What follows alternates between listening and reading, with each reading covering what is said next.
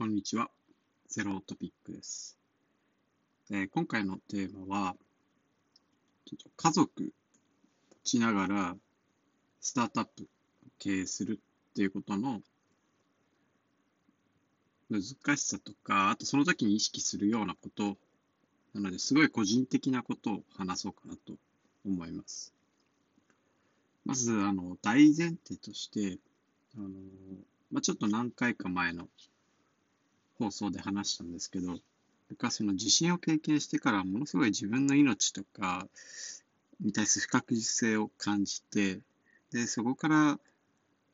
すごい大事なものに対して明確に時間を割くっていうような生き方に変わったんですね。で、そんな自分の中で常に優先度が一番高いものが、まあ今いる家族だと思っています。それは、あの、妻であり、まあ、子供であり、親であ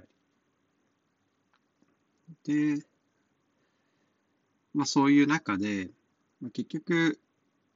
時間、自分の時間をどれだけ家族に割くかっていうことによって、残りの時間が僕にとっての仕事の時間とか、寝る時間とか、自分の時間みたいな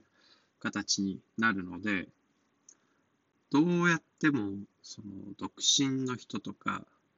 まあ、あとはそういうふうに、他の優先度が、優先度が高いものがないような、えー、起業家と比べると、相対的にすごい時間だったり、使えるリソースが少ないっていうのが、まあ、自分に課したハンデというか、あの、稼になるかなというのは、起業する前からずっと思っていました。ただそういう環境の中でも、成果を出せるか出せないかっていうのはまた別物だろうっていうふうにも考えています。で今日はそういう話をしたいなと思っています。えー、経営者として、あるいは起業家として、まあ、やるべきことってとにかくたくさんあるし、やった方がいいことってたくさんあるんですけど、えー、明確に最もインパクトが大きいものは何か。で、そのためにどの程度のリソースを、えー、割くべきかっていうことの優先順位付けができてるケースってそんなにないんじゃないかなっていうふうに思っています。ただ僕はこれに対して、その創業前から割と結構明確なビジョンを持っていて、えー、まあ、自分がやることはほとんど3つに集約する。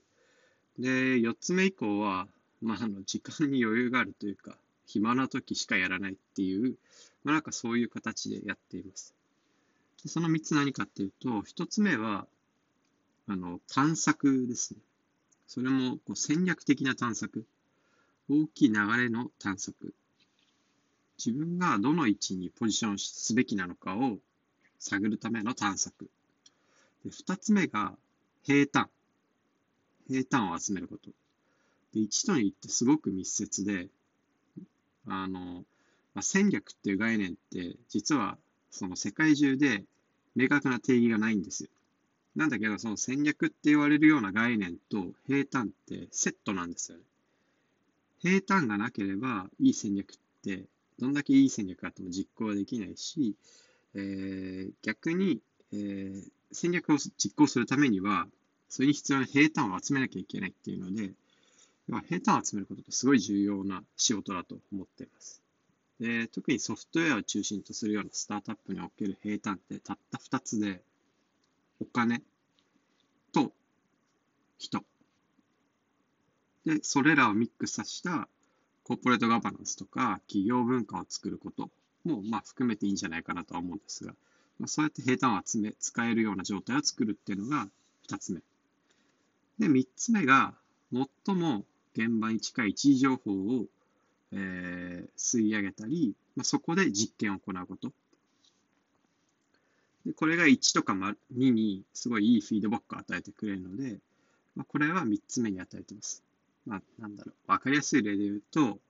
データを抽出するための、まあ、ダッシュボードを作るための SQL 自分で書くとか、えー、実験、使用書を自分で書くとか、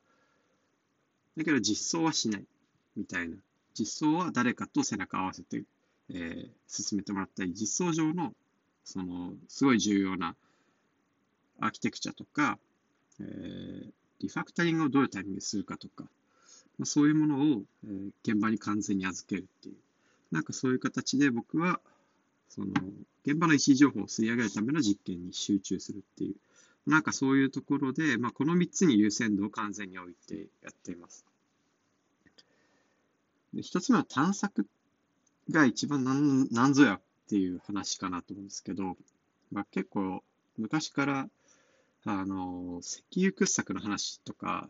資源地面にし埋まってる資源を掘削するときの授業にものすごい似てる話だなと思って例えとして使ってます。どういう話かというと、あの、地中とか海中に埋まってる資源がどこにどれだけの量があるかって、実は未だに完璧な精度で測る方法ってないんですよね。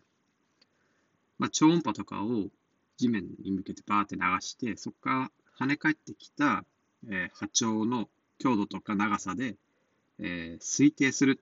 とか、なんかそういう方法が基本的にメインになります。あるいはこう、えー、原子をパンって飛ばして、でそこから跳ね返ってきた時の状態を見て、えーまあ、ここには、えー、なんだろう、カーボン、要は石油の塊が埋まってるみたいなのを探るとか。まあ、なんでそんな詳しいかっていうと、昔そういう授業をやってたからなんですけど。えーまあ、とにかく精度が出ないっていうのが探索、その石油探索の問題、資源探索の問題なんですよね。なんだけど、えっと、やるとやらないとやっぱ大きく違って、探索でわかるのって、この辺にありそうみたいな制度です。なんで、ないことはわかるんですよ。で、そこから次、探索ってそれだけで終わりじゃなくて、えー、この辺にありそうみたいな場所に試験用のリーグっていうやつをたくさんぶっ刺すんですよ。バーってなんか、円で示されたエリアに100本ぐらい棒が刺さってるようなイメージをしてもらえればと思うんですが、でその試験用のリグを使って、実際に、えー、下から吸い上げるっていう行為をやってみるんですね。そうするとその100本のうち、えー、生産性、時間あたりに取れる資源の量みたいなのが明確に差がつくと。えー、なんだろう。100、100kg 取れるリグとか 80kg 取れるリグがある場所もあれば、10kg ぐらいしか取れないリグがある場所もある。えー、なので、えー、ありそうから、もうちょっと絞り込んだ、この辺にあるっていうのが、えー、明確にわかるようになる。っていうところから、えーまあ、そのエリアに絞り込んで、えー、あとはどういう角度で刺すとか、どういう流量で取るとか、あとは間にどういう地層があるから、その地層をどうやってクリアして、さらに、えー、高い流量で取るみたいなことを、より現場の実験として行っていくんですが、えー、ここで生産をしようって決めるまでに、大体これだけの工程をかけて、えー、なんだろう、資源を掘削するっていうことを始めるんですよね。で、これ結構スタートアップでも同じだと思ってて、金脈というか、えー、どこに埋まってるかわかんないんですよね、基本的に。その、多くのスタートアップの経営者は Y コンビネーターとかのプログラムとかの話を見て、まあ、ユーザーの、えー、大きい課題を解決することから始めろっていう。それはものすごいいいフックだと思っていて、僕自身もものすごい重要にしている考え方なんですけど、その先、どこにお金があるかっていうのは、その時点だとやっぱりほとんどわかんないんですよね。B2B の事業だと、